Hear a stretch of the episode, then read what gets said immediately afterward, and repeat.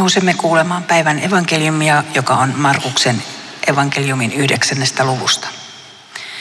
Kuuden päivän kuluttua Jeesus otti mukaansa Pietarin, Jaakobin ja Johanneksen ja vei heidät korkealle vuorelle yksinäisyyteen pois toisten luota.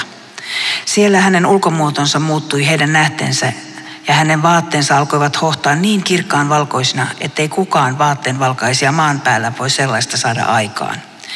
Sitten heille ilmestyi Elia ja hänen kanssaan Mooses, ja nämä keskustelivat Jeesuksen kanssa. Pietari puuttui puheeseen ja sanoi Jeesukselle, Rabbi, on hyvä, että me olemme täällä. Me teemme kolme majaa sinulle ja Moosekselle ja Elialle. Hän ei näe tiennyt, mitä sanoa, sillä he olivat kovin peloissaan. Samassa tuli pilvi, joka peitti heidät varjoonsa ja pilvestä kuului ääni. Tämä on minun rakas poikani, kuulkaa häntä. Ja yhtäkkiä, kun he katsahtivat ympärilleen, he eivät enää nähneet siellä ketään muuta kuin Jeesuksen yksin. Tämä on pyhä evankeliumi.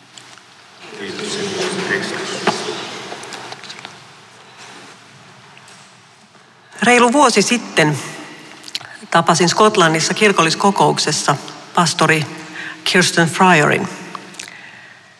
Hän, pienen lapsen äiti, työskenteli tuolloin pappina Kairossa.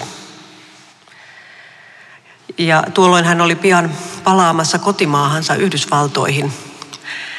Edessä siinsi rauhallisempi ajanjakso tuon Egyptin työkauden jälkeen. Kirsten on tällä hetkellä pappina Midwayssä, Minnesotassa – St. Paulin ja Minneapolisin puolivälissä. Juuri siellä, mistä Yhdysvaltoja tällä hetkellä koettelevat rotusorvastaiset mellakat alkoivat. Kirsten jakoi helluntai-aamuna Facebook-seinällään live-videon, jossa hän kiertää kirkkonsa lähiympäristöä sunnuntai-aamuna ensimmäisten mellakkaöiden jälkeen.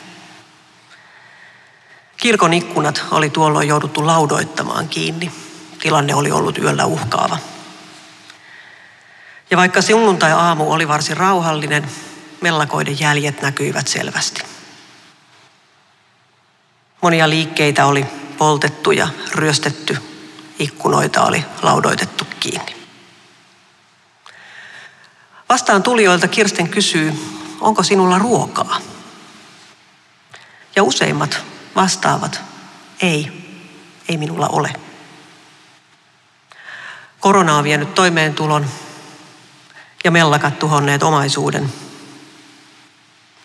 Ja tuossa yhteisössä on lukuisia ihmisiä, jotka näkevät nälkää. Videolla ja kulkiessaan Kirsten neuvoo ihmiset kirkolleen Seurakunta perusti nopeassa tahdissa avustuskeskuksen, josta jaetaan ihmisille ruokaa ja muita välttämättömiä tarvikkeita. Tällä hetkellä he ovat pyörittäneet sitä avustustoimintaa vapaaehtoisvoimin parisen kuukautta.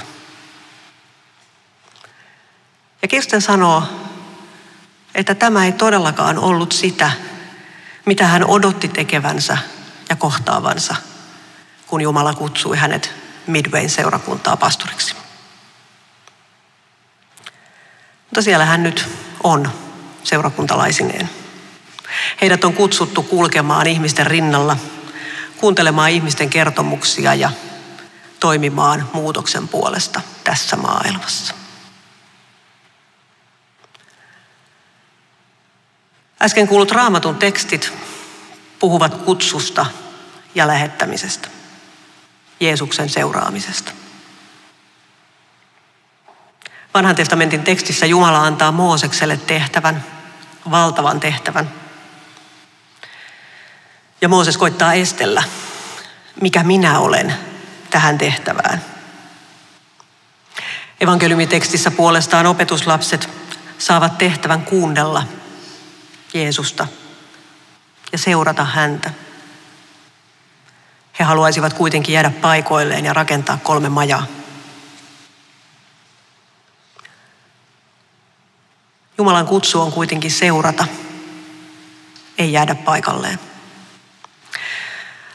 Elämässä on hetkiä, jotka tunnistaa tällaisiksi kirkastusvuorikokemuksiksi. Hetkiä, joihin tekisi mieli jäädä. Ja samalla tajuaa, että hetki on nyt ja se katoaa. Eteenpäin on mentävä.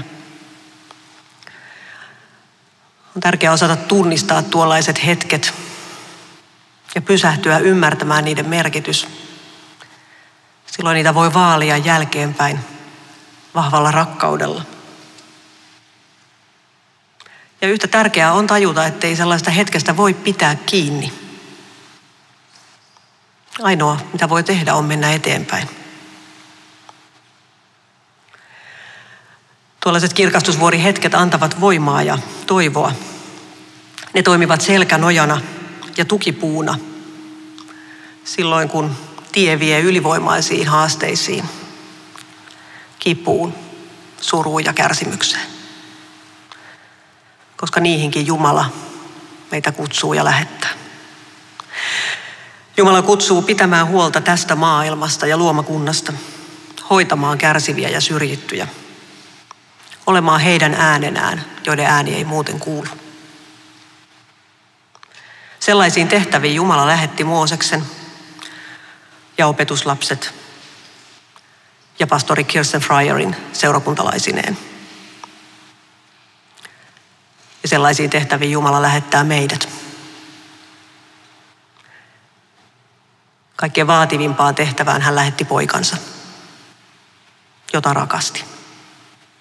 Hän lähetti poikansa antamaan henkensä meidän puolestamme, kulkemaan meidän edellämme niin, että me voimme elää vapaina ja palvella.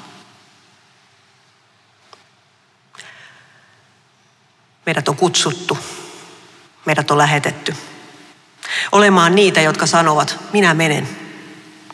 Vaikka tuntuisi siltä kuin Mooseksesta, että miten minä voin tähän tehtävään lähteä. Tai jos tuntuisi siltä kuin opetuslapsista, että olisi kuitenkin kivempi olla tässä ihan tutussa ja turvallisessa.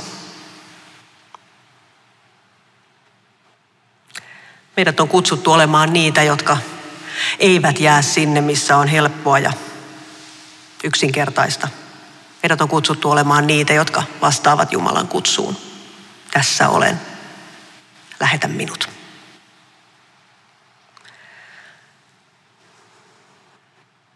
Tuolla samalla matkalla, jolloin tutustun pastori Kirsteniin, opin laulun Here I am, Lord. Se kertoo kutsusta, kutsuu vastaamisesta ja kutsujasta. Laulussa Jumala pohtii, kenet hän voisi lähettää hoitamaan tehtäväänsä.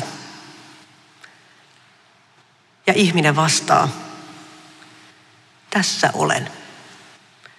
Ja Jumala kertoo, mitä hän antaa. Hän rakentaa juhlapöydän ja antaa parhaan leivän, pelastuksen.